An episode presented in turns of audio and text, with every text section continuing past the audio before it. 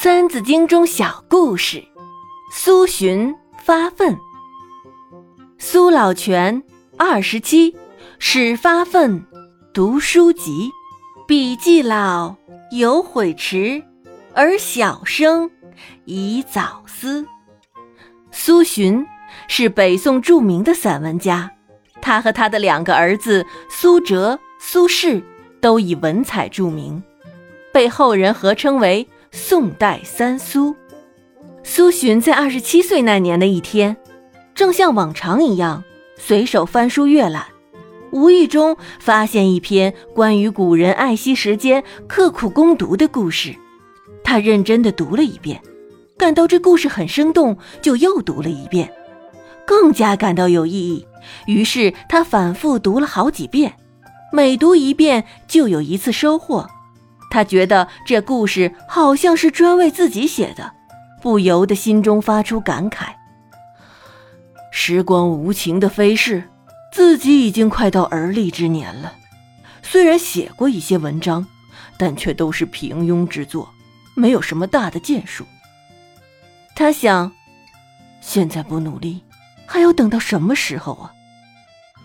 从这时起，苏洵又开始发奋苦读。经过1年多的时间，他觉得自己在学习上有了长进，就急急忙忙地参加录取秀才和进士的2场考试，但是2次考试都落榜了。这件事对他的打击很大，不过他没有灰心丧气，决心重新振作起来，但是他没有理出头绪，不知从哪做起。有一天，苏洵在书房里整理他以前写的书稿时，发现了自己的不足，因为连自己也感到不满意，又怎能让他们在世上流传呢？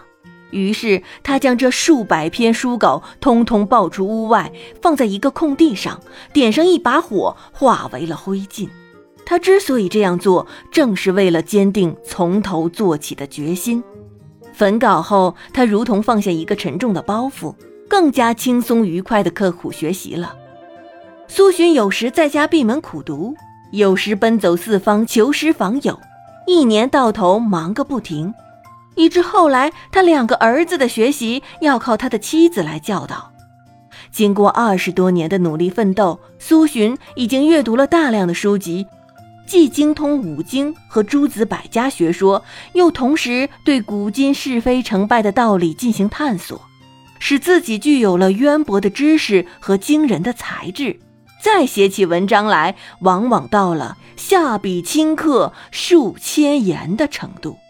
他写了许多有研究价值的论文，受到了家乡学者的倾慕，他自己也真正体会到成功的乐趣。这时，他的大儿子苏轼、2儿子苏辙也都长大成人了，而且在他的影响下才华出众。他就带着自己写的论文和2个儿子到京城游学。当时文坛领袖欧阳修担任翰林学士，他看了苏洵的论文很是赏识，认为这是当今最好的文笔。欧阳修平时非常器重有才华的学者，这次更不例外，于是他将苏洵的22篇文章推荐给了朝廷，受到了朝廷的重视，一时间引起朝廷上下的震惊。京城内外的学者传阅他的文章都赞不绝口，并且争相效仿苏洵的文章写作方法。苏洵这位晚学成才的散文家也从此闻名于世，直到很久以后，还广泛流传着赞誉苏洵文章的民谣：苏文熟吃羊肉，苏文生吃菜羹。苏洵到了27岁才醒悟到读书的重要性。我们现在年纪轻轻，现在开始用功是绝对来得及的。要认识到读书学习对我们人生的重要性，要打好坚实的知识基础，长大以后才能够做自己想做的事情，成为一个了不起的人。苏老泉27使发愤读书籍，彼既老犹悔迟，而小生宜早思。